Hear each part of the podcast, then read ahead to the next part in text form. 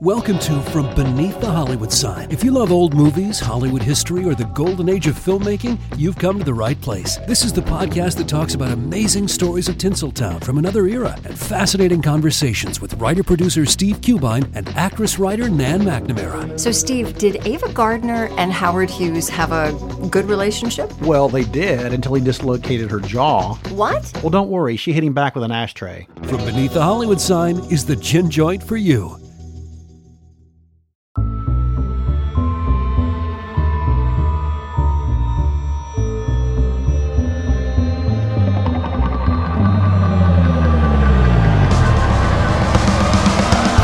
This is The Movies That Made Me with your hosts, Josh Olson and Joe Dante.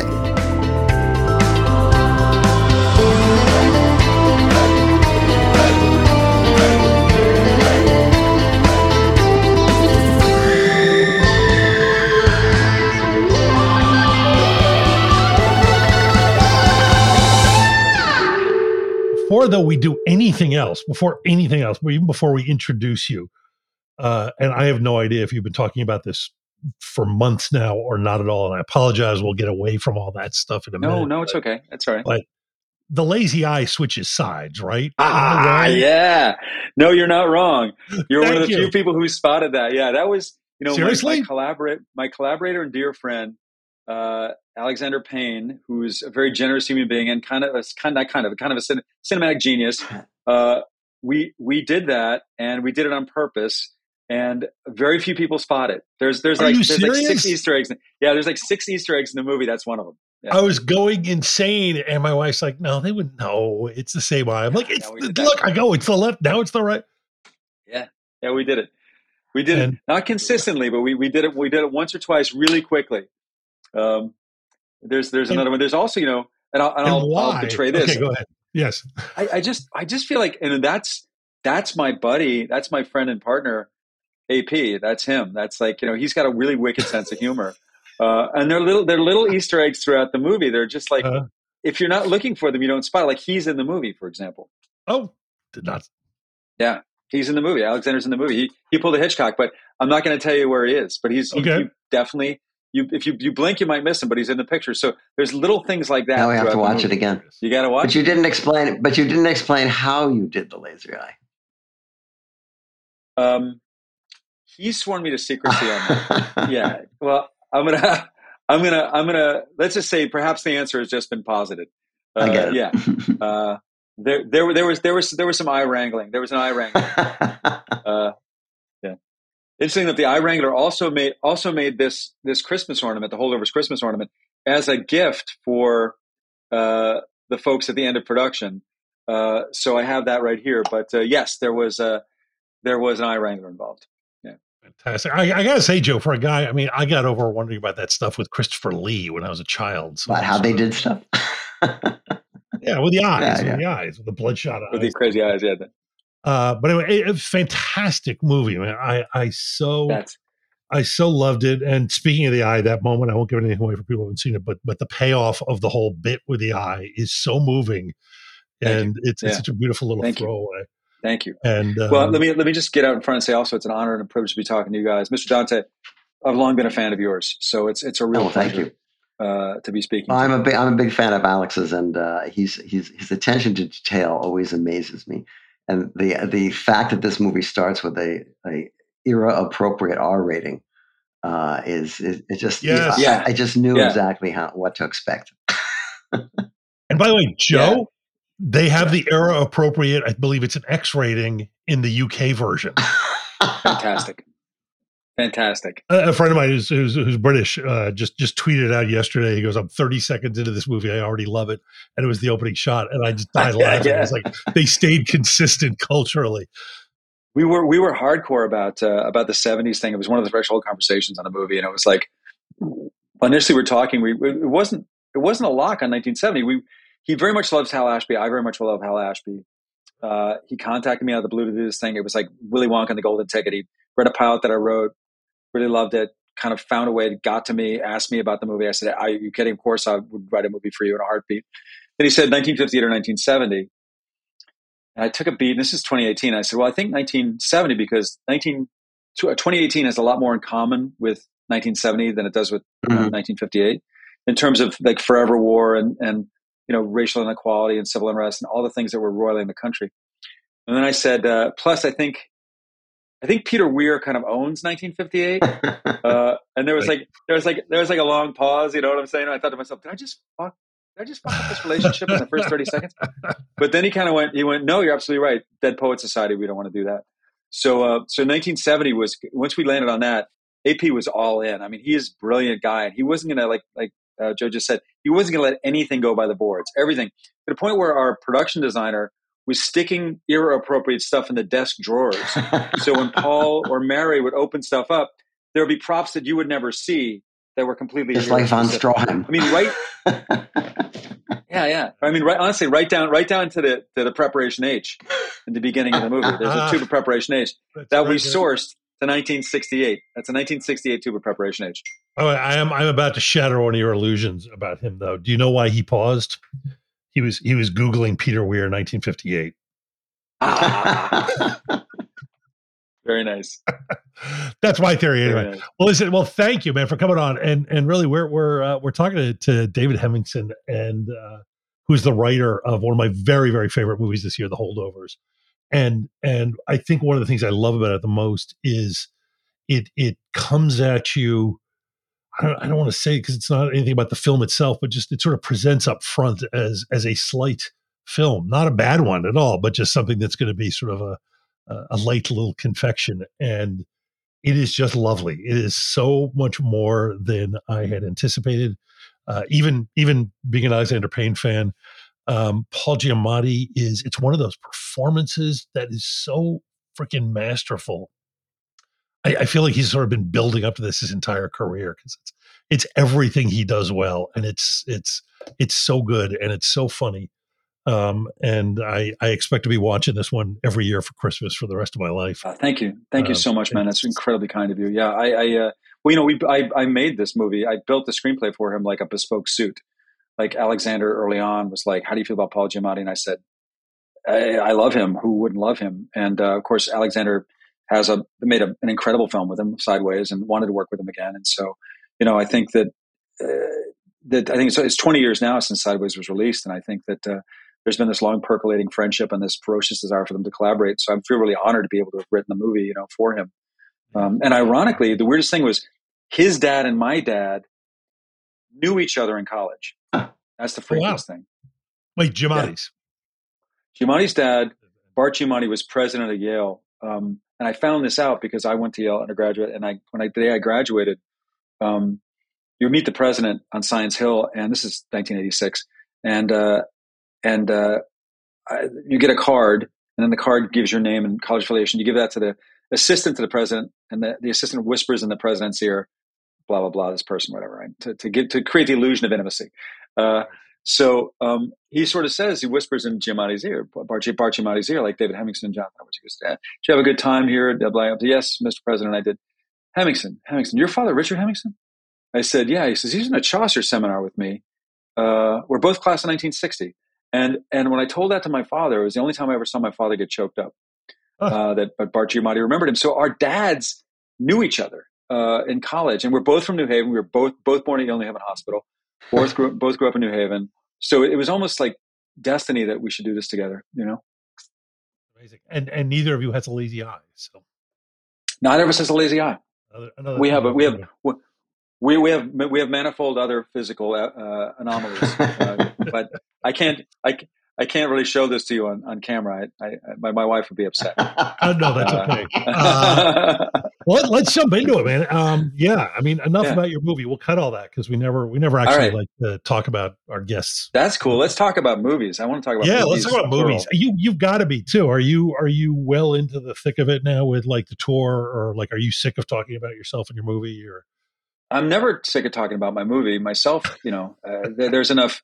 Uh, there are enough rants and not so details much. that I I, I shouldn't have meant that. I apologize, but but sick of answering the exact same question, right? The like, Yeah, well, not you know, yeah, to some extent. I mean, look, you know, for me, it's it's just a miracle that this thing happened. Uh, that I got to tell the story about, like, you know, basically ordinary people with extraordinary lives, and and and kind of kind of comb through my own personal history and put that the people that I loved on screen. So for me, I'm never tired talking about these characters because they I grew up with them. I mean, you know, so it's not a problem for me. But I also love talking about movies. I am a full blown slobbering fanboy film nerd. So I could talk movies all day long. So let, whenever you guys want to, whatever you want Yeah, to talk about, I'm let's- down. I'm down. Let's jump in. We we just we're going to talk about some of uh, some of your favorite movies. Do you want to just sort of like you want to start at the bottom and work up, start at the top and work down, whatever? There's there's no there's no bottom there's no bottom when it comes to your favorite movies. I mean, it, That's it's, right. it's impossible That's to right. put And by the way, order. just so you, Yeah, yeah, Joe- you can. Joe exactly never- right. You can. Joe never knows what's coming. Um, uh, Ever, in- in any walk of life. know. That's well. That's the way to live life, dude. Zen, Zen, Zen, Zen mind, beginner's mind. Yeah, yeah. yeah. The, uh, I think the main reason I asked for the list in advance is just to make sure. Like, I, I, I don't know about you, Joe. I just live in dread for the day we're sitting here and the guest goes, "Wait, what, you want what? A list? What are we? I thought we were talking about my movie." So, um, but but this one's wild because it's just it's it's it's kind of all over the place in a great way. There's there's some some wonderful standards. There's a couple of movies we've never talked about here before, and I just want to sort of like jump in. Shall we? Shall we? Um, I, I'm gonna go. I'm gonna go in the opposite order they are given because Do it. uh, Do you, it. you have at the very top. You have one of my favorite movies of all time, and uh, I want to I want to build up to that one. But um, right, not that I'm not a fan of God all these, but um, yeah, you want to start start with the most recent film. Like you've got Get Cool. Out there. What? Um, Yeah, he's, get out. he's a- I think he's a it's. Get a- Out I just. fan. Who doesn't like? Yeah, Get I'm a huge Get Out? Out fan. Yeah, It, it's it's great. It's a great. I mean, I, I think Jordan Peele won. I think best original screenplay Oscar for that because it's like, Yeah. and you totally know why. You know, I think it is. It's a film that you know. I'm a big fan of the mashup. I do believe that great characters and great story engines uh, can be approached from a variety of different tones. You know, I mean, ostensibly, this is a. I don't know. I'll talk to the master. This, I guess, Joe, is this a? It's a horror film, yeah, but it's also a social satire. It's a comedy. Uh, it's a drama. There's a there's a real emotional through line in there. I thought, you know, brilliant performances, great direction. Um, to me, it's just great because, you know, it's got this profound kind of social message, and there's a degree of, you know, there's a degree of irony that that's that's you know percolating through the movie and, and a big social commentary. But it just it stands on its own as a as a great horror a great horror movie. Well, you know, in addition to- Jordan Jordan is a big Twilight Zone fan, and I think you can really see that in this picture. Absolutely, absolutely, yeah, no, totally. Um, you know that that that percolating irony that that that is is shot through the entire film. But I mean, I just think it's great because I don't know the performances are great. It was uh, edge of my seat every every single scene. I think one of the litmus tests for me of a great movie is am I engaged? Like you know, Alexander and I were talking about this the other day in terms of some some westerns, like the works of whether it's well, Kurosawa's not a western, but Kurosawa or or uh, Sergio Leone, uh, or even David Lean for the epic. Like, is each scene almost like like a short film? You know, certain scenes in shorter movies feed feed um, uh, just the central narrative, but other movies have these scenes that are almost little movies unto themselves. And I feel like Get Out has scenes like that that just taken in a vacuum, that would be a great short film, you know? Uh, and it's kind of a series of those, but put together in a way that, you know, I'd never seen before. And, and I also just, I mean, the ending, which I know, I know there was an alternate ending that's a lot darker, but when the TSA shows up, that just kills me. I mean, to have this incredibly serious, you know, thing going on, and then the TSA TSA shows up at the end, it's just kind of great, you know. Yeah, no, absolutely, and it it, also, um, you, you know, in a way that his other films have not uh, quite so much, but that one was such a pure. It, it felt like almost an extension of his TV show in a way, except he sort of moved from comedy into horror. It was just this Yeah, this perfect crystalline idea that that was, you know, it could have been a comedy sketch almost uh, Yeah, about yeah. about race in America, and it ends up being a horror film instead. But it completely, even though it was just this wild deviation from a guy who does sketch comedy to a guy who does horror films, it also felt like a completely logical next step somehow. yeah, yeah. I agree. I mean, I feel like, and Joe, I don't know if you feel this way too, but I think comedy and horror share a tremendous amount in common. Oh, you yeah. know, Can't have one without the other. Exactly. And it's all about expectations. Exactly. It's all about expectations, right? I mean, it's like you're subverting expectations. Like in, in a joke form, it's like, okay, set up. I'm going to set, set you up and reinforce something. And I'm going to, I'm going to pull the rug with a punchline. With horror, it's set up, fake relief, scare. It's like the same rhythm of subverting expectations, but with, with a different objective, you know? One wants a scream, the other wants a laugh. Mhm. But it's, it's the same kind of emotional roller coaster in some respects. So I think that that transition for him was almost kind of seamless and really beautiful. And I just thought it, it just was a magnificent screenplay and just the movie shot through with great performances too. Yeah. Yeah. Yeah. Yeah. No, it was such, it was, it was a great surprise. Um, very much so. Uh, shall we, should we move on to the next one? Do you want me to tell him? sure. Tell him? Um, uh, the last detail. Yeah. Yeah. Hal Ashby, uh, the great Hal Ashby, uh, 1973. Yeah. Um, I, I still yeah, I- marvel at the fact that that uh, what uh, the people were just demolished by the profanity in that film. It was so it was so shocking. yeah. yeah. You know, but, then you, but then you look at like, how, when, hey, do you guys I remember watched when Slapshot? Oh, yeah. Do you remember when Slapshot came out? I forget when Yeah, exactly, exactly. That was like a couple years later, right? That's just a couple years later. yeah, later. that's like seventy eight, I think. Yep. Yeah, so let's say five years later. But um, yeah, I mean, I guess to me, um, it would to me it's just a great. It's it's just a brilliant character piece. Great great character piece.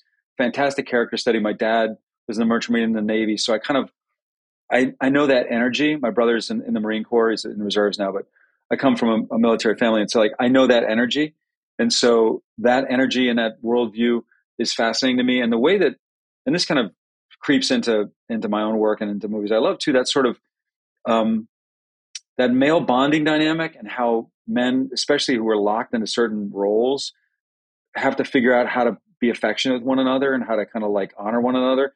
That to me is a is a fascinating dynamic, and I, I love the movie for that and for a thousand other reasons. Yeah, it's um, it's amazing, and and I'm sitting here boggled because you're right. It is only about what is it? I'm gonna double check to make sure. Uh, uh, 77.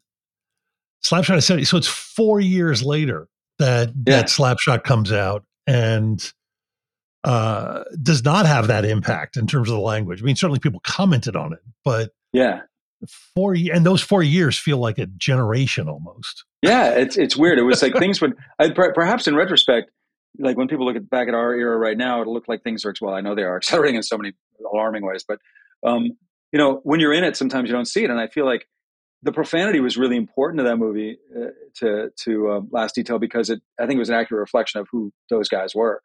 Uh, and so I think it was all, it was all earned. It was not it was gratuitous, but I thought it was really it was really great. I don't think the movie would be as good without it, honestly. No, no, no. It, it- But then, it- uh, then you should avoid the network TV version. Oh yeah. Yeah, exactly. Yeah, yeah, Although I'd love to Oh, yeah, watch the- it sometime just the to see what they It's did. uh, it's it's yeah. The air, it's hilarious. it's yeah.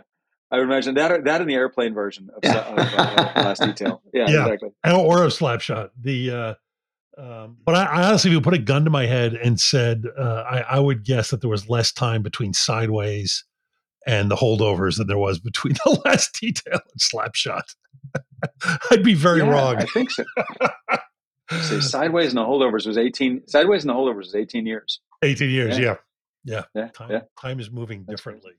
Yeah. Uh, cool. Let's let's do the next one. You want to uh, explain this Sure. very obscure The next, movie? the next, that's, the uh, next, the next one is, um, yeah, Raiders of the Lost Ark. Uh, Yes.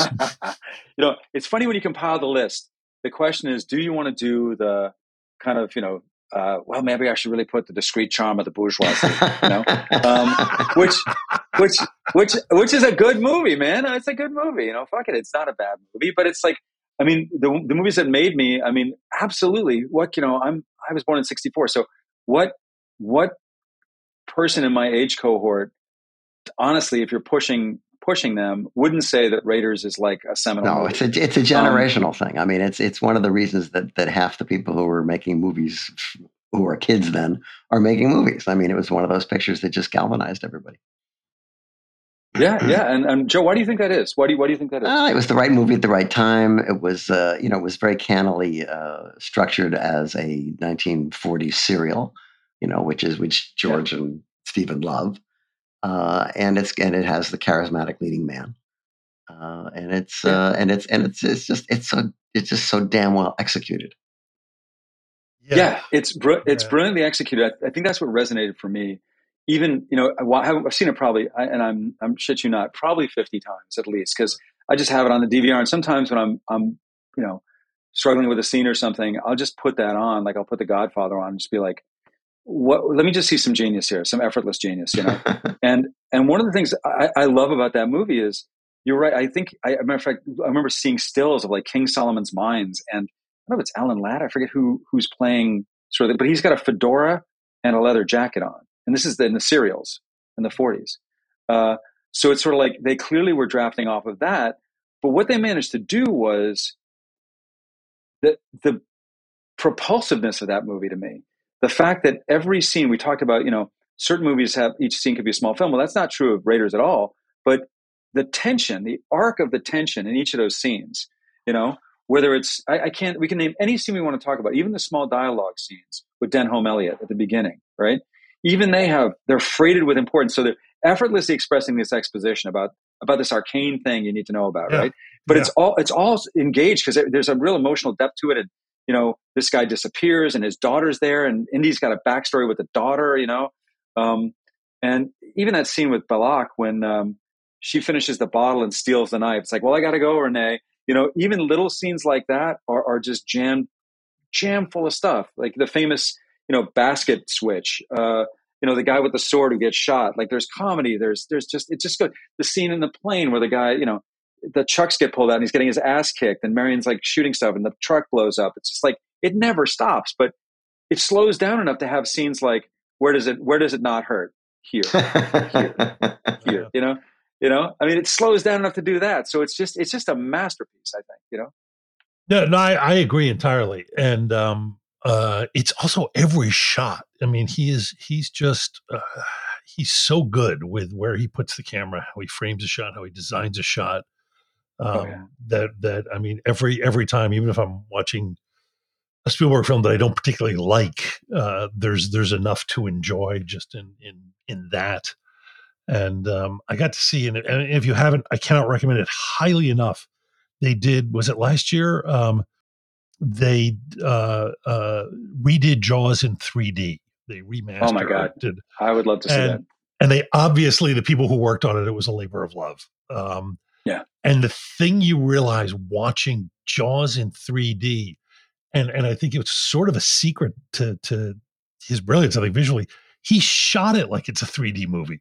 There's maybe five scenes in that entire film in which, you know, something isn't being sort of thrust in your face, in which, like, at no point is somebody standing just in front of a, you know, a, a flat wall. They're always standing kind of in a corner. So things are sort of branching out. And yeah, it's amazing. You're just always being drawn into it. Um, it, it, really does. Yeah, he's, like he's designed.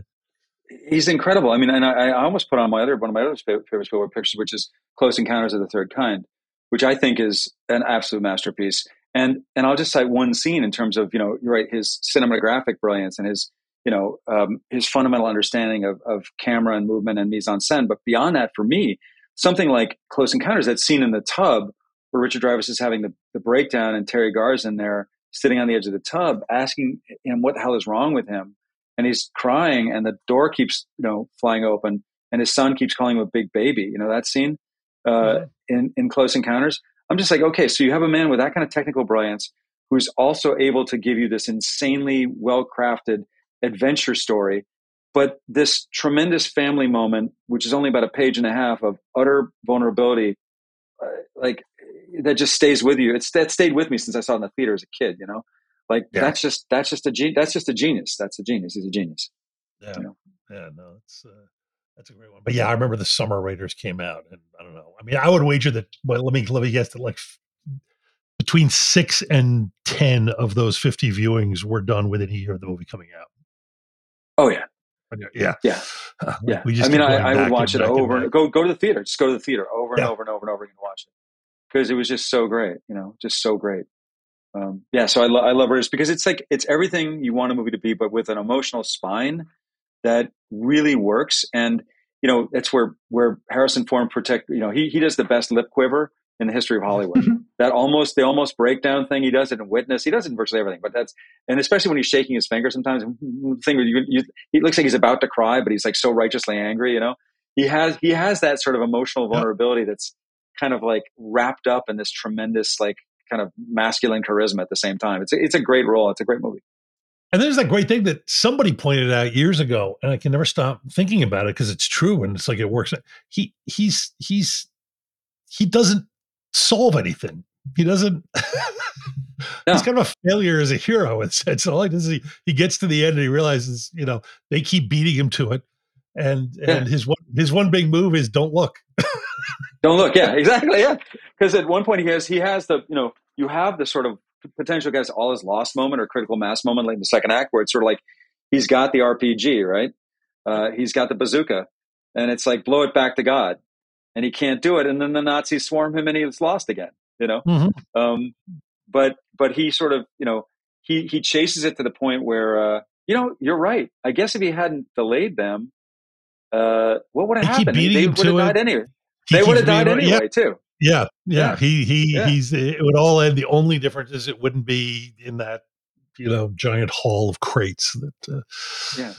but yeah, it's fascinating, and maybe that's why. I mean, some of the others are are pretty damn good, but maybe it's why like they there's something to that. Like in all the other movies, he actually is sort of the hero who saves the day. You know. And Yeah.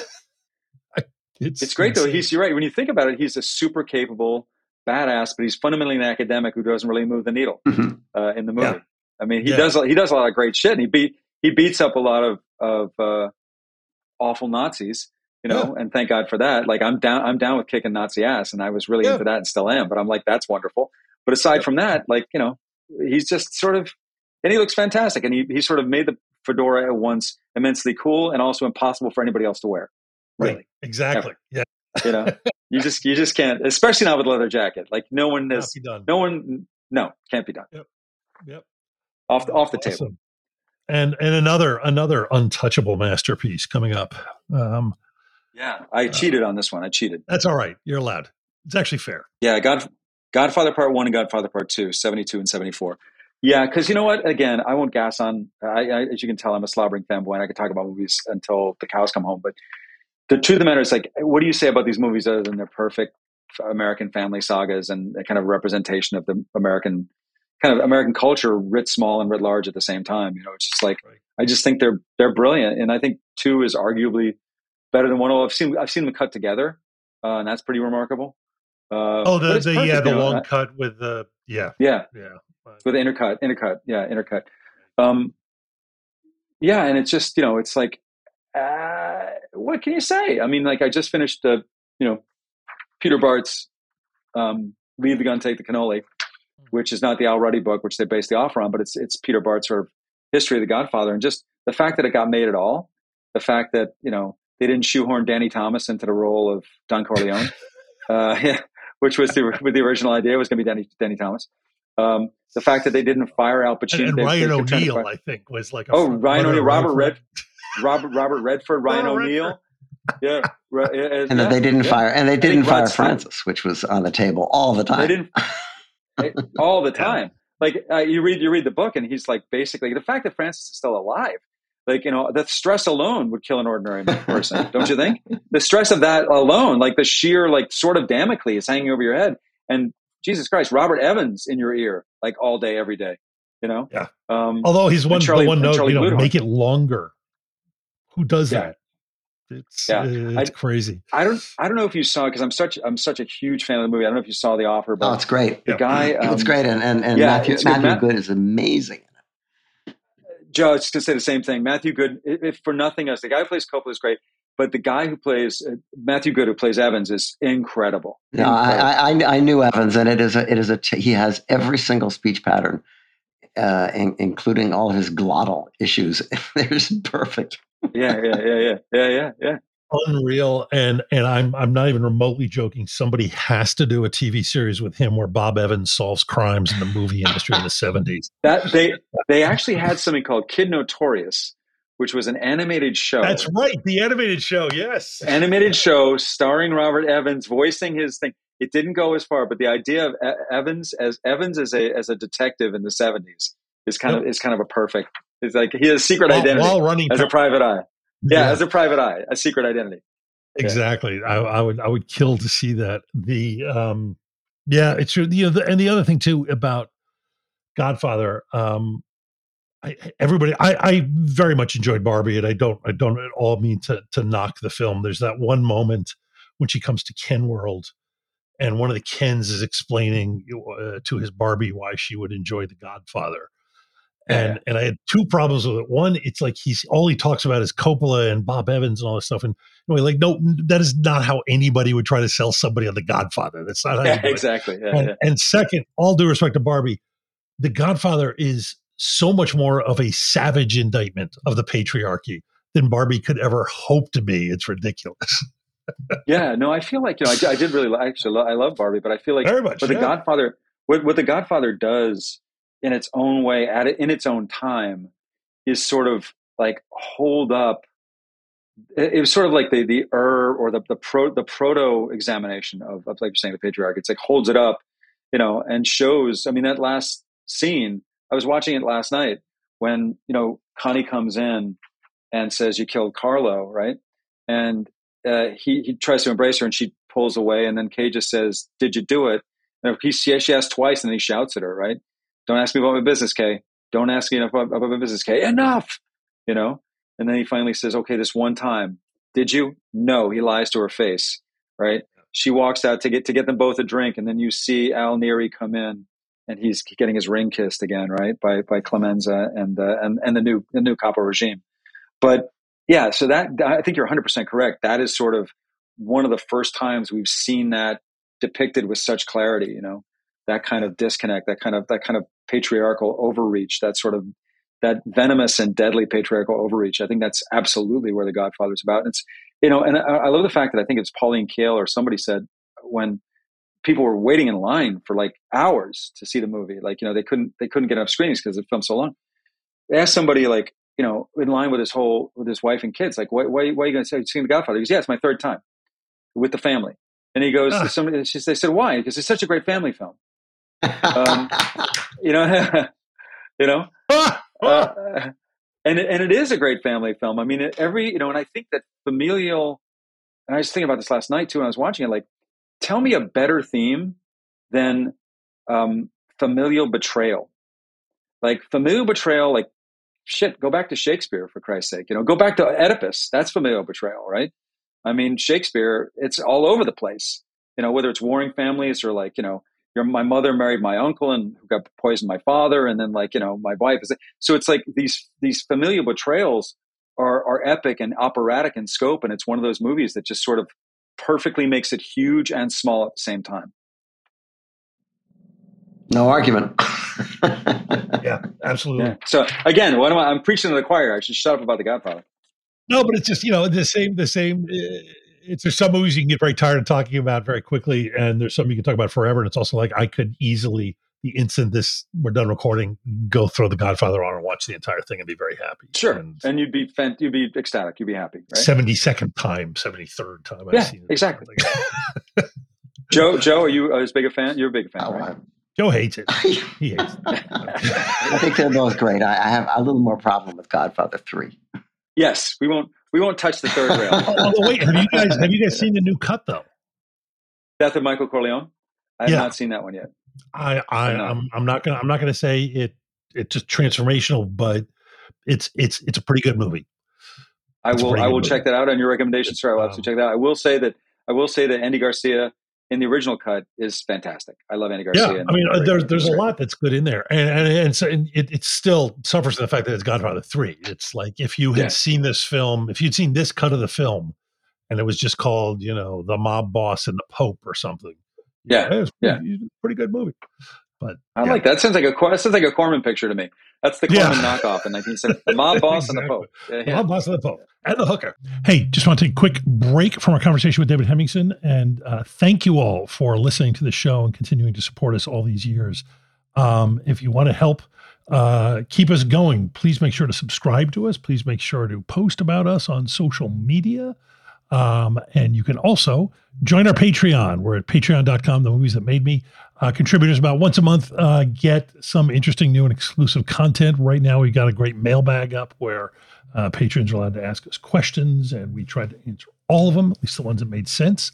It's a lot of fun, and your help is really, really, really appreciated. And uh, just as important, though, uh, Joe, So, as you probably know, many of the movies we discuss here on the show are available at moviesunlimited.com, the expert on movies since 1978. You'll find thousands of titles to choose from, classics, hard to find titles, and new releases too. Support our sponsor and be good to yourself. That's right. Moviesunlimited.com. Um, they are the best. I remember them back in Philadelphia when I was a kid in the early 80s. Uh, so go to um, the Movies Unlimited banner on the Trailers from Hell website or go directly to moviesunlimited.com and shop to your heart's content for hard to find films, imports, and more. You can get their monthly printed catalog, uh, which is fantastic. And remember, shipping is always free on orders over $50. So go now to moviesunlimited.com, the movie collector's website. Want to learn how you can make smarter decisions with your money? Well, I've got the podcast for you. I'm Sean Pyles, and I host NerdWallet's Smart Money Podcast. On our show, we help listeners like you make the most of your finances. I sit down with NerdWallet's team of nerds, personal finance experts in credit cards, banking, investing, and more – we answer your real world money questions and break down the latest personal finance news. The Nerds will give you the clarity you need by cutting through the clutter and misinformation in today's world of personal finance. We don't promote get rich quick schemes or hype unrealistic side hustles. Instead, we offer practical knowledge that you can apply in your everyday life.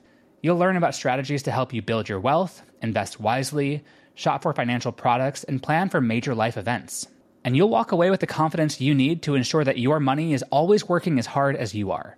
So turn to the nerds to answer your real world money questions and get insights that can help you make the smartest financial decisions for your life.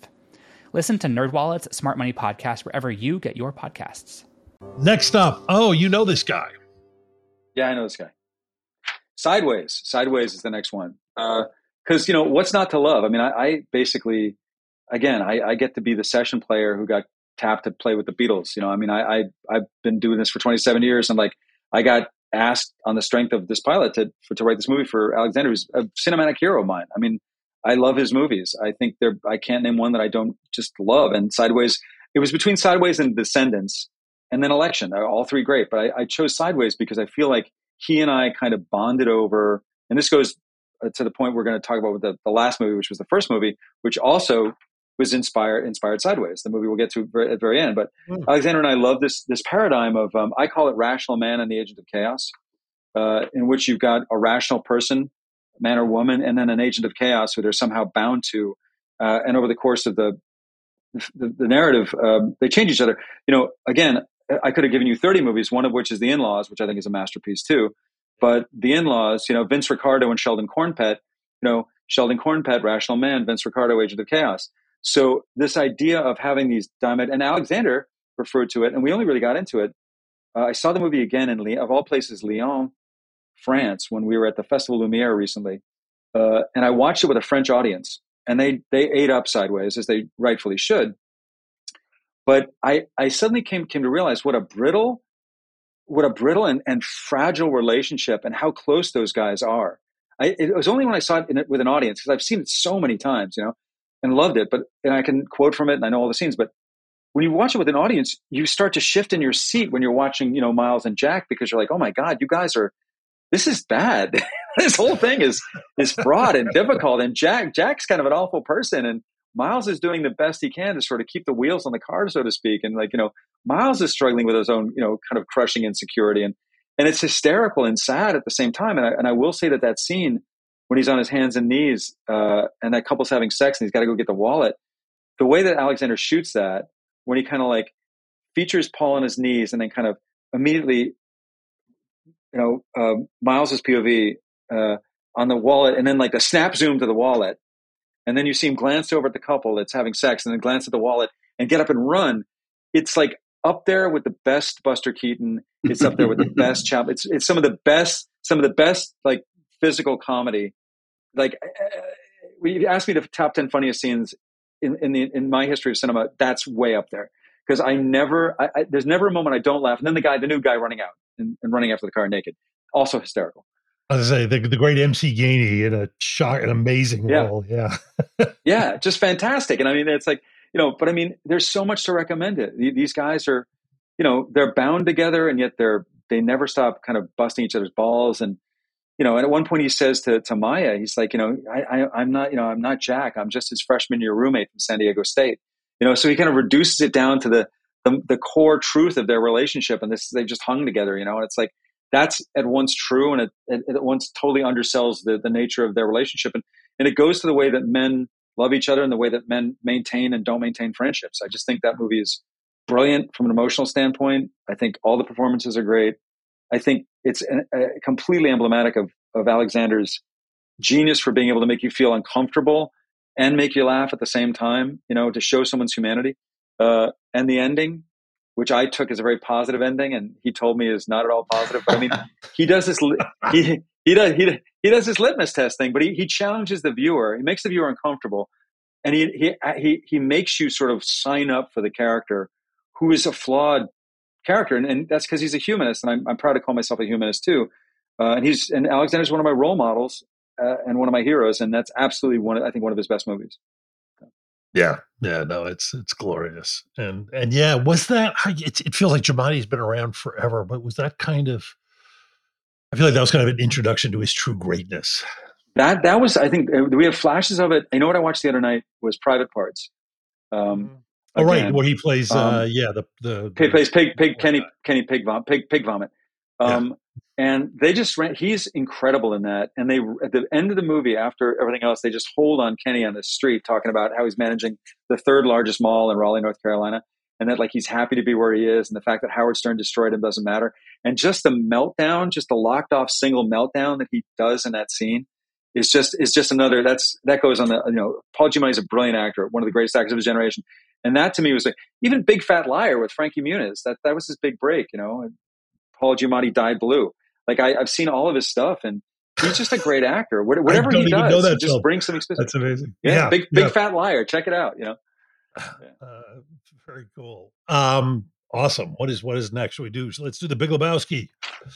The Big Lebowski again. Like you know, I feel like some of these are are uh, I won't say predictable, but you know, they're it's just a great movie. I mean, I love the fact that they did it right after Fargo because knowing some of the history of it, you know, I love the fact that they just did this thing that at the time not a whole lot of people got. Like, you know, I think Blade Runner was that movie too that people just didn't get kind of thing. Shawshank was that movie. People just didn't get at the time. Didn't do big, big box office. Um, Lebowski again, and it goes to Rational Man and Agent of Chaos. You know, oh yeah. I mean, the the dude is actually the rational man, believe it or not, yeah. and Walter's the agent of chaos.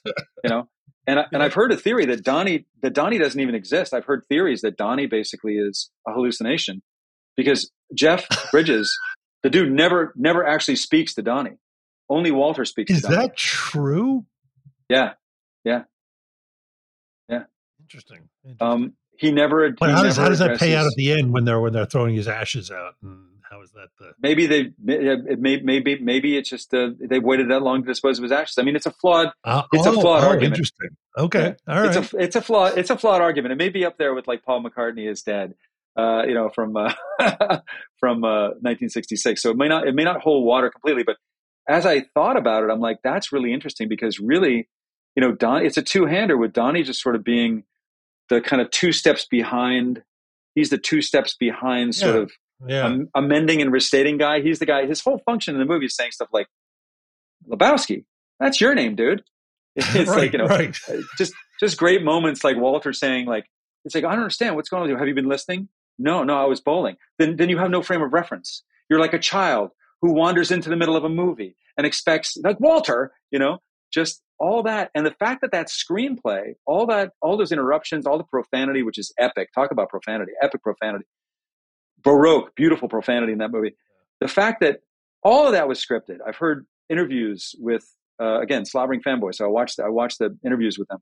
Sure you you read the you also you read the script and it's it's all there. Like they, none of it was none of it was improv really, not, virtually none of it. You know, um, same thing with the holdovers. Like everything is in there, all the jokes, all the you know. We just sort of like and we, we Alexander and I talked about that, like screenplay, screenplay, screenplay, screenplay.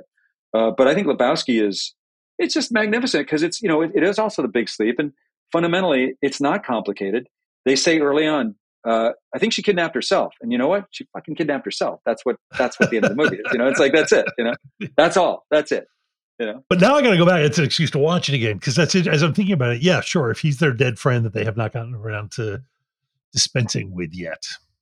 Yeah, and you know, we just have to cover the fact that the dude would ignore would ignore Walter talking to a ghost. That's what you got to sign off on, right? Uh, to, to embrace that theme. But I mean, you know, I just think it's it's so bold. I mean, the Busby Berkeley musical numbers are amazing. Uh, there's two dream sequences in it, you know, with fantastic Dylan music. Uh, you know, Ben Gazzara as Jackie Treehorn, fantastic. I mean, you know, Maud is incredible. Like, come on, Turturro is amazing. Like, what's not to love about that picture? Any any time again, one of those on the DVR, just put that on, put Lebowski on. And I just I feel like great characters just fall out of them. You know, the rest of yeah, us struggle I to concur. come up with some interesting leads and maybe one or two. Totally agree. Just, totally agree. Just the boldness, and the thing I, I I love them, and I'm tremendous. I have such premise envy. You know, when it comes to the Coens, like it's just total premise envy. But it's like they come up with the great ideas, and then they say shit like, "No, no, no, we uh, we never know what we're doing when we yeah. start writing a movie." And I'm assuming that's not true of adaptations like True Grit um, or No Country for Old Men. But I also think they're lying too. They they are not yeah, they are not possible, people yeah. who, for the most part, sit down and discuss process and. Yeah, because I because I sweat this shit, man. I'm I'm a structuralist. I sweat it. I like I get the idea, and I, I was trained as a lawyer, so like I get the idea, and I'm like, I sit down and I'm like, I got to break all this down. I have to understand it, and that gets that gets in the way sometimes. But those people, like Stephen King, like were able to just go, yeah, here's the story. I, I just admire that. I just tremendously admire that. But I just think they're great filmmakers, and I just think that's one of the high watermarks, The Big Lebowski. Yeah, but I'm saying I, I bet they spend more time sweating that stuff than they want you to know. Probably, the, uh, but but I but I admire um, conviction. Exactly. And, yeah, and yeah. highly recommend. I don't even know if you can get it anymore. It's so frustrating. It's not on the it's not on the Criterion Blu-ray, which is the best version, but there's a Blu-ray of um, uh, Blood Simple, their first film, uh, that has an audio commentary track by the head of the company that first bought and distributed the film and he gives you all kinds of insane behind the scenes stuff about the movie and about wow. the entire subplot with Emmett Walsh and his father in Russia that was I, cut out of the movie. The entire thing is a put on. It is a 95 minute scripted put on. Like there isn't a word of it that's true, and it's uh, it's worth tracking down because I would um, love love love to see that. It was a great piece of work by uh, by love them. It. Um, now uh, I love this Next film one. so much. Yeah, tell tell Joe what the next one is. Happy Go Lucky. Do you know Joe? Do you know Happy Go Lucky? Yes. I. It's a it's a it's a Mike Leigh. Oh, Mike Leigh. Mike right. Leigh. Yeah. Uh, 2008. Just this, you know, Sally Hawkins as Poppy, this kind of preschool teacher who, you know, just ends up taking driving lessons from Eddie Marsan, who's absolutely magnificent in the movie, uh, but just a, a raging rageaholic who you know, and this this person this person's bulletproof optimism that just completely causes Marsan to go nuclear and then causes him to fall in love with her and then causes him to do some terrible and terrifying shit, you know, around her. Uh, I just think it's I just think I never had encountered a protagonist who had such bulletproof optimism and such strength and such calm conviction throughout a story. And I just thought it was so exceptional. That movie was so exceptional and her performance was so incredible. And Eddie Marsan's performance is incredible you know? Yeah. Uh, yeah. He's Amun Ra, Amun Ra, Amun Ra, Amun Ra, you know, like, you know, completely insane, funny, and terrifying at the That's same time. That's the first time anybody's talked yeah. about that picture on our show. Yeah. Really. Yeah. yeah. I, I, just love, I love that movie to death. I just like, I have such, I just, I'm just in such awe of the way he got those performances and the actors and the story, which is beyond simple. It's just so simple, you know? Yeah, it's so and, and it's so what's what's crazy about Mike Leigh and and how good those actors are is you really could show it as a double feature with Naked. Yeah, and even though, I mean, they're just radically different movies, just on yeah. every level. Uh, yeah. you, they could only be from the same filmmaker. Yeah, Naked's Naked's brilliant, and then he turns around and does like Turner, which I love. You know, yeah, with yep. Tim, Tim Spall. It's Tim Spall is a, a, a, Turner, one of my favorite painters. You know, uh, and that incredible yeah. performance. And life, life is sweet with Jane Horrocks. That's another fantastic, a more flawed protagonist. But, but um, yeah, I just think I think Sally Hawkins is incredible. I think the movie is incredible. I think it keeps you, it pushes you off axis the entire time. And he has the courage to show things in that movie. Like at one point, she encounters this this unhoused man who's clearly mentally ill, and she tries to reach out to him, but she can't.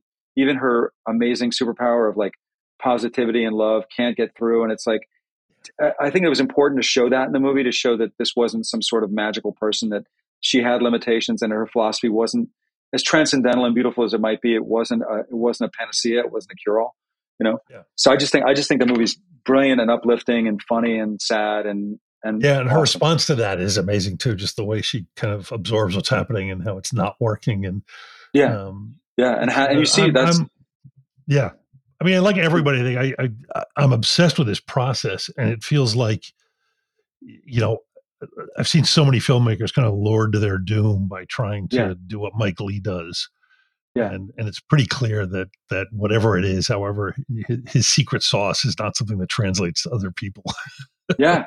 No, he just does it. He collaborates heavily with his writers and and or, and, and or actors rather, and, and you know writes from that perspective. But he's he's a brilliant, brilliant guy, and I have nothing but uh, absolute respect for him. And then the next one is um, next one is one that I discovered later. I saw it in college, um, and then Alexander, as I, as I was working my way through writing the holdovers, it was like I, I kept seek, seeking out like that genuine. Um, that genuine kind of coming of age thing, you know, as much as possible. Uh, and the 400 Blows by Truffaut is the next one up on the list. Um, and I just love that movie because it's just got this searing honesty. It just feels so real and so beautiful. I mean, I, I almost put Bicycle Thieves uh, because I feel it's that's also should be up there and can actually, you know, in a broader sense, be uh, be put in, in in the same sort of category in terms of coming of age stories that that are remarkable, and especially father son stories.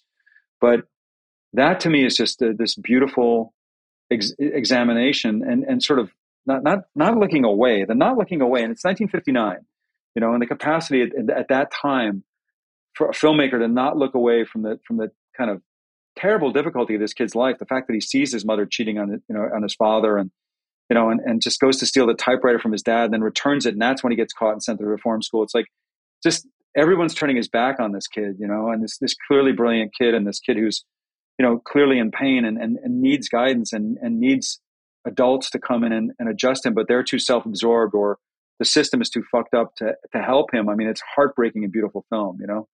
Um, I just think it's beautiful. And there's a movie called Kes that's quite good. Yeah. That Oh, also yeah, kind Ken of Loach. yeah, Ken Loach. I love Ken Loach too.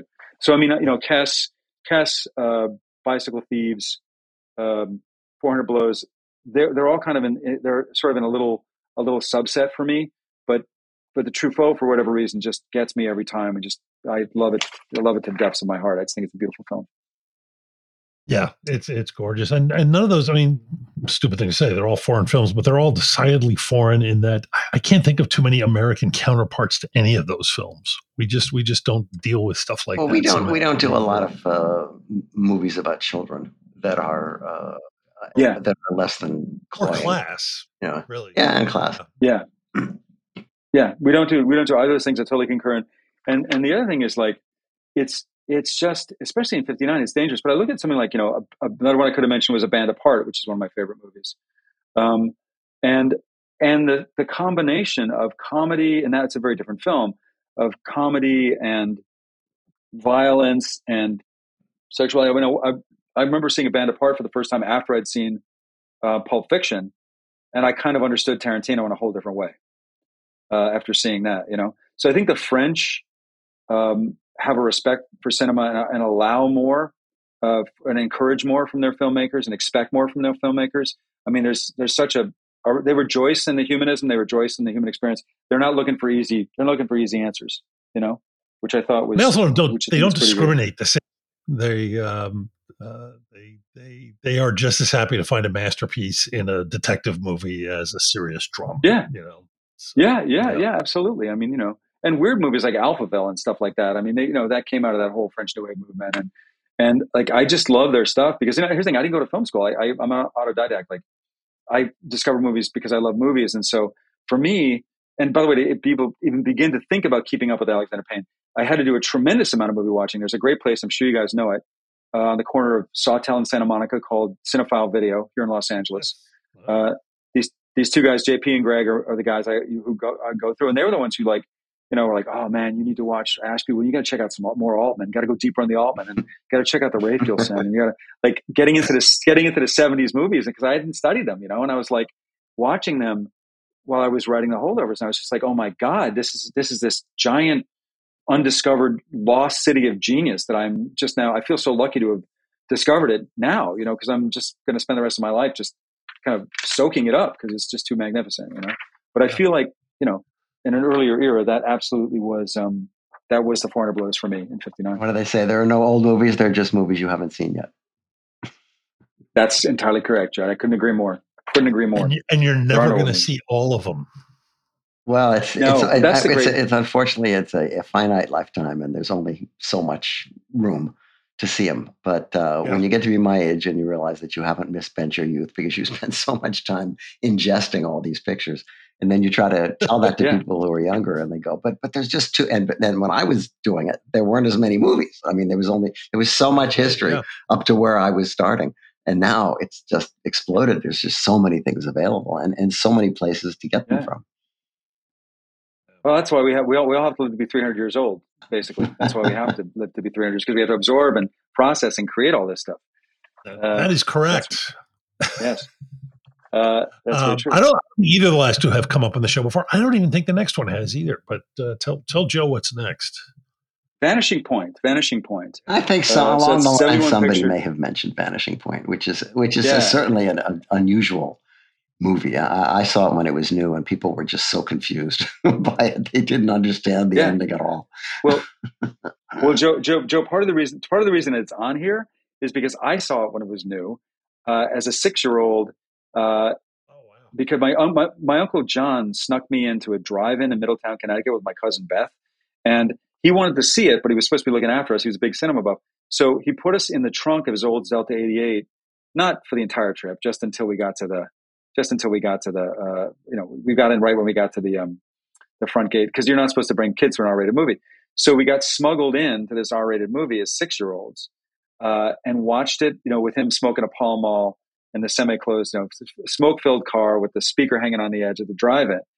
And I was six when I saw Vanishing Point, and it just stayed with me because up until then, I've been largely like Disney movies, you know, when you're six Right. and you know you're my age.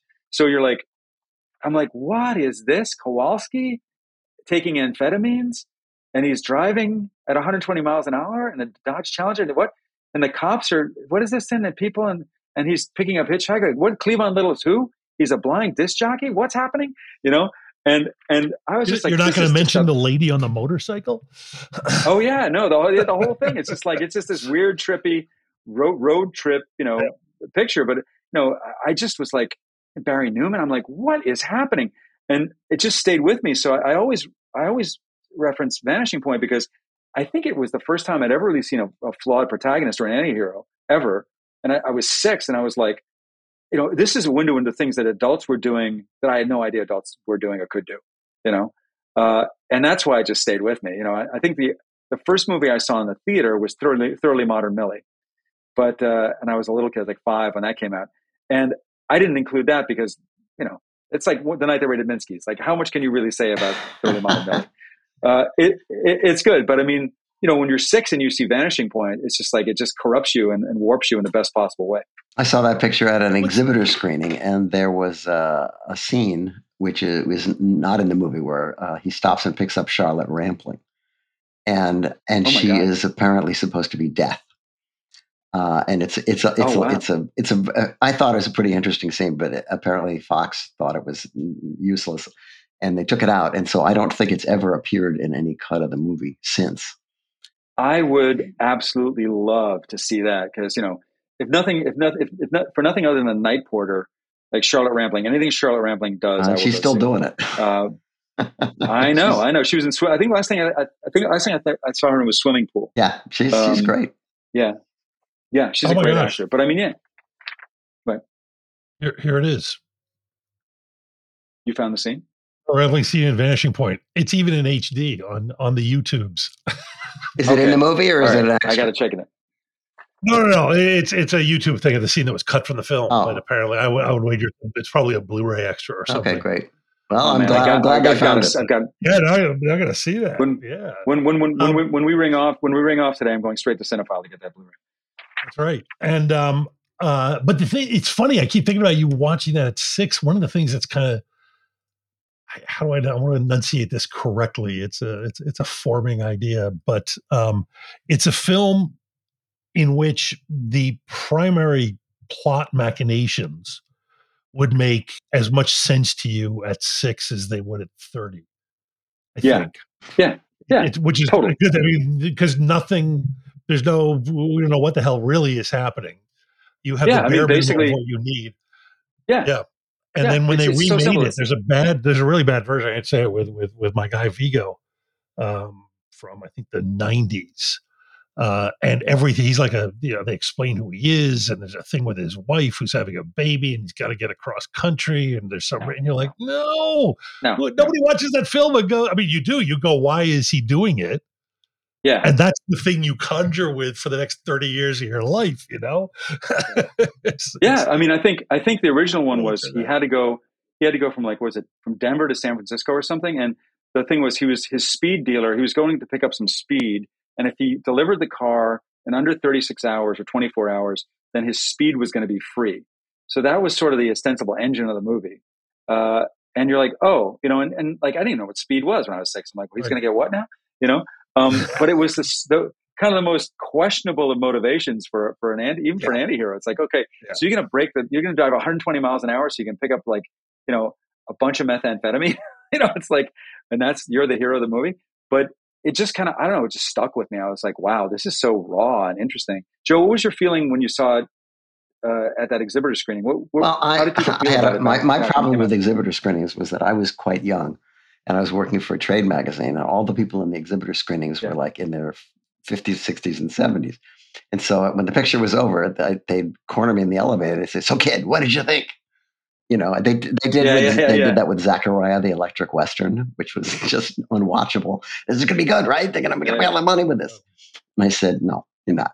Uh, the vanishing point, they they just they they just gave up on it. They, it wasn't what they wanted. It wasn't the kind of action picture that they expected because there were just too many loose ends and too many unexplained things. Yeah, and which is honestly kind of why I Yeah. love it. But yeah, no, I, I get that. yeah, I don't need answers to, to everything. Yeah, not everything needs to be Um, answered. You can ask questions that don't get the answer. Let's. We're going to go out with an all-time favorite of mine that I don't think has come up very often, if ever, before either. And and I I will I will take the vow right now. I will do my best not to do any lines of dialogue from the film. Oh, but- I will. I'm going to break Dave, that if you vow right want now, to, 'cause that's go ahead. You're the guest. You knock yourself I, out. I'm gonna I'm gonna show I'm gonna show you something in a second. So the, the number one the one number one movie we're counting down from ten is a movie called Withnail and I, Oh yeah, uh, and it's uh, written and directed by Bruce Robinson, 1987. I saw it in New York. This is before the Angelica. I think it was like what was that small theater, but right by NYU. I, I saw Stop Making Sense there too when it came out. Um, but I remember watching it, and it's basically the, a movie about Richard E. Grant plays Withnail, and Paul McGann plays I, and then the screenplay, his name is Marwood. And the fundamental premise is there are two kind of drunken, drug addled, out of work actors who flee London right on the on the on the ass end, on the tail end of 1969, because they're just their lives are collapsing in London, and so they go out to, to Penrith, Wales, on holiday, almost by mistake, only to meet up with this insane, Literally by mistake. By the- mistake, yeah, I'm doing it. I'm doing it. yeah, this cat, this cavalcade. We're going on holiday by mistake. This cavalcade of like poachers and drunken barmen and angry old people, old folks in the Penrith tea rooms, and the the the, the lascivious Uncle Monty, played brilliantly by Richard Griffiths, He was only in his forties, his early early forties, and like he, Oh, oh my God. yeah, early forties in that movie. But he's just like his his lines, you know, like are just the dialogue is brilliant. And I'm gonna I'm gonna pivot here a second. I know we're this is only gonna be recorded, but I want to give me 15 seconds. I'm gonna grab something because I want to show you guys something. Um, it's over here. Okay, so what? Okay, so this is the fir- is the first edition of the screenplay with um, Oh, Oh, oh, on a a- screenplay. on a- wow. with how to with how to get us ahead in advertising. Isn't that the one with the guy yeah. with the extra head? So, and also, yeah, I want, and I, the, and also the I want show, the talking I want to, I want to show you guys this. That's Bruce's autograph. I went to Oh, wow. I went, I went to a screening of the movie uh, at what was called Cinefamily on Fairfax. It used to be Silent Movie Theater, yeah. and yeah. it was like I remember Michael Cera was there, and and uh, who else? Jack Black and uh, um, uh, Jason. Um, God, why am I? Why, Jason Segel was there. Like it was kind of like all these sort of younger at the time. This is probably 15, 20 years ago. Actors and Bruce was there, and he got up and he sort of had been drinking some red wine and sort of said like i'm delighted that you're here i can't believe the movie's lasted this long uh, i will say that part of the reason it didn't have a greater reception at the beginning was because the distributor and he just sort of unleashed on the distributor and this is a packed, packed theater, and you know, just kind of like completely vented spleen on the distributor, and then the owner of Cinema Family comes over, kind of covers the mic and goes, "They're here, they're here. They provided the print. They're here. They're right there." Like, that, like, you know, like that. And and he was sort of like finished his glass of red wine. He says, "Ah, here's the movie." You know. Um, so it's so oh, it's suspended. fantastic. But Oh but one of the best parts of this is is like it started as a novel. It took him 20 years to write this. It started as a novel, and I, I took this one lesson from this movie. The stage directions in this movie are worthy of like great short stories, like Tom Perrotta short stories or Raymond Carver short. They're just hilarious and ridiculous. I mean, just listen to this. This describes the room. Just one sentence, right? This describes where they are. Um, in big letters, the solo begins. Principal titles will continue over this room. Despite the squalor, the room is furnished with antiques, heirlooms, and other quality stuff. An indescribable melange of stuff crowds the low table. A large Victorian globe of the world soars above bacon rides. Objets d'art and breakfast remains compete for space. Dostoevsky, Dostoevsky described hell as perhaps nothing more than a room with a chair in it. This room has several chairs. Um, it's, those are the those are the fucking stage directions. Okay, that's the action. Like, and that's not even coming close to the characterizations or the dialogue. And then put it on its feet with Richard E. Grant and Paul McGann and Richard Griffiths, you know, and Ralph Brown who plays Danny the drug dealer. It's just the single most beautiful, blackly hilarious, beautiful, mordant, brilliant, baroquely profane movie. It's my favorite comedy. It's also a love story, and all my favorite movies are love stories. It's a love story between these two guys who can't quite figure out their lives, and one moves on and the other doesn't. Uh, and I can't recommend it. Who, who, anybody who's listening to this who hasn't seen it, rush out. Oh my god, yeah, and- and see it. please. It's it's just it's masterful. It's um and and I'm sure to some extent an influence uh if if they would admit it on the Coens with Big Lebowski to some extent. Yeah, it's got to be because I talked about like Rational Man and the Agent of Chaos, but Marwood, Paul McGann's character, I, Rational Man, Withnail, Withnail, Agent of Chaos. You know, Yeah. um, it's that thing, uh, and and it's it's kind of a subgenre. You know, where it's, a, it's a dynamic that appears in other screenplays. I mean, certainly it appears in um, Holdovers. It appears in um, other movies we talked about. Uh, Last Planes, Detail, trains, Big- automobiles. Big Lebowski, Planes, Trains, Automobiles. Exactly. John Candy, Yeah. Agent of Chaos, Rational Man, Steve Martin. So I Yeah. mean, that's that's a consistent dynamic in many great movies. But this is a brilliant, specific, like baroquely fantastic version of it. I mean, it's just, like the Jeff Wode run about like just the little things they're doing, trying to make instant coffee. Uh, Jeff Wode, look at them, look at Jeff Wode. Uh, you know, uh, there's just these just fantastic runs. Um, but anyway, so yeah, that's that's my greatest. it's also one of those shows that, like every actor who's in it for for the rest of my life, whenever they show up in anything, I'm I'm delighted and I'm immediately reminded of Withnail.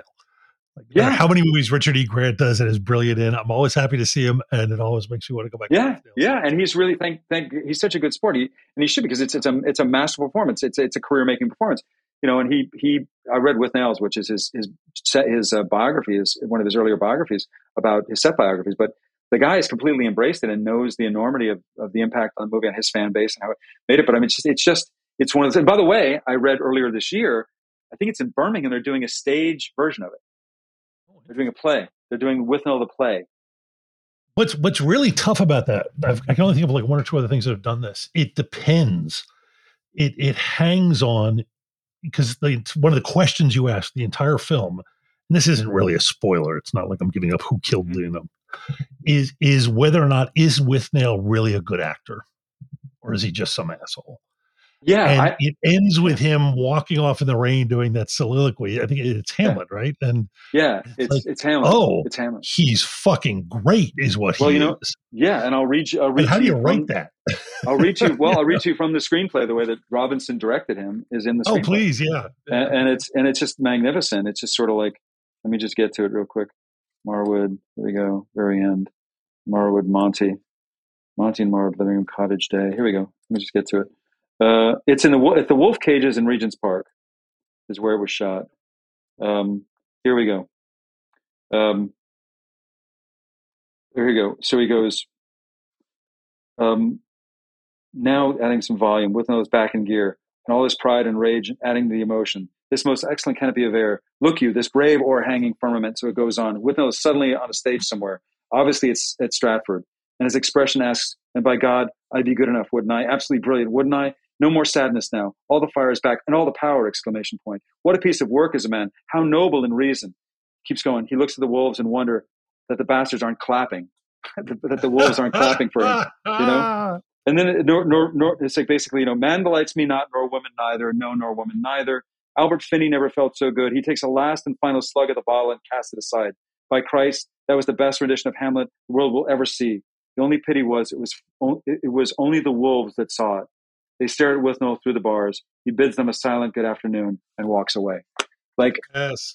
that's just come on, man. Come on. It doesn't get any better than that, you know? It Yeah. just doesn't get any better than that. That's got to be nerve wracking too, at a certain point where you know Yeah. here's the punchline Yeah. of the film. He's brilliant. I, Naomi Yeah. Watts in in uh, uh, Mulholland Drive, Joe. That, Yeah. that's one of those ones Yeah. where like, and the payoff is she's Yeah. brilliant. It's like, what do you do if she's having an off day? Like, this is not a Yeah. yeah, yeah, yeah, yeah, yeah. It's like how do you how do you how do you make that happen? But no, I mean, I think that you know, it- it- it's a fitting. I'm glad we went backwards because it's a fitting way to end. It's it's just yeah. To me, it's I'm I'm, I'm coming to I'm an evangelist for this movie because I just think it's just a magnificent a magnificent film and. You can't get the screenplay. I've been trying to get a copy for Alexander. I've been trying to buy a copy. Uh, and, Oh, really? So you that's can't find, you can't oh, find wow. it. No, no. I mean, that's a first edition. I bought that when it, I bought that when it came out, and and held on to it until I could find until I could get it to Bruce, who signed it for me. Yeah. I had no idea that existed, and yeah, now I'm now I've got it. Uh, God damn it! Um, I'll find it. I'm good at this stuff.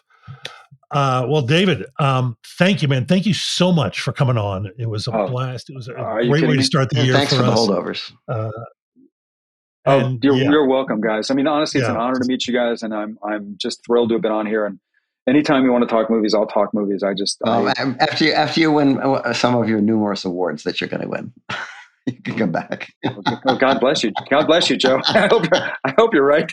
We'll, we'll do it again. Yeah, But, I'm down, uh, man. I'm down to come back anytime you guys will have me. I, I love this uh, program, and I, I'm deeply grateful. Deeply grateful. Great. Awesome.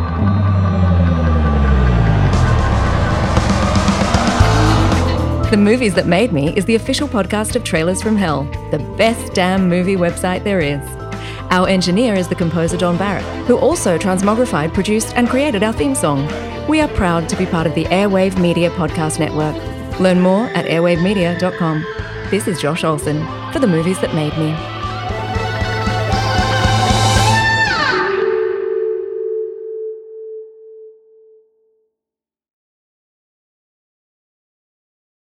Hi, I'm Neil, And I'm Ken. and we are from the Triviality Podcast, a pub trivia style game show where a lack of seriousness meets a little bit of knowledge. Join us each week for an hour long game of general knowledge trivia featuring special guests from around the world, plus tons of extra themed episodes. If you want to improve your trivia game, Or you just want to scream at us in your car when we get easy questions wrong, then we're the show for you. Find Triviality on all your favorite podcast apps. but you know that because you're already listening to a podcast.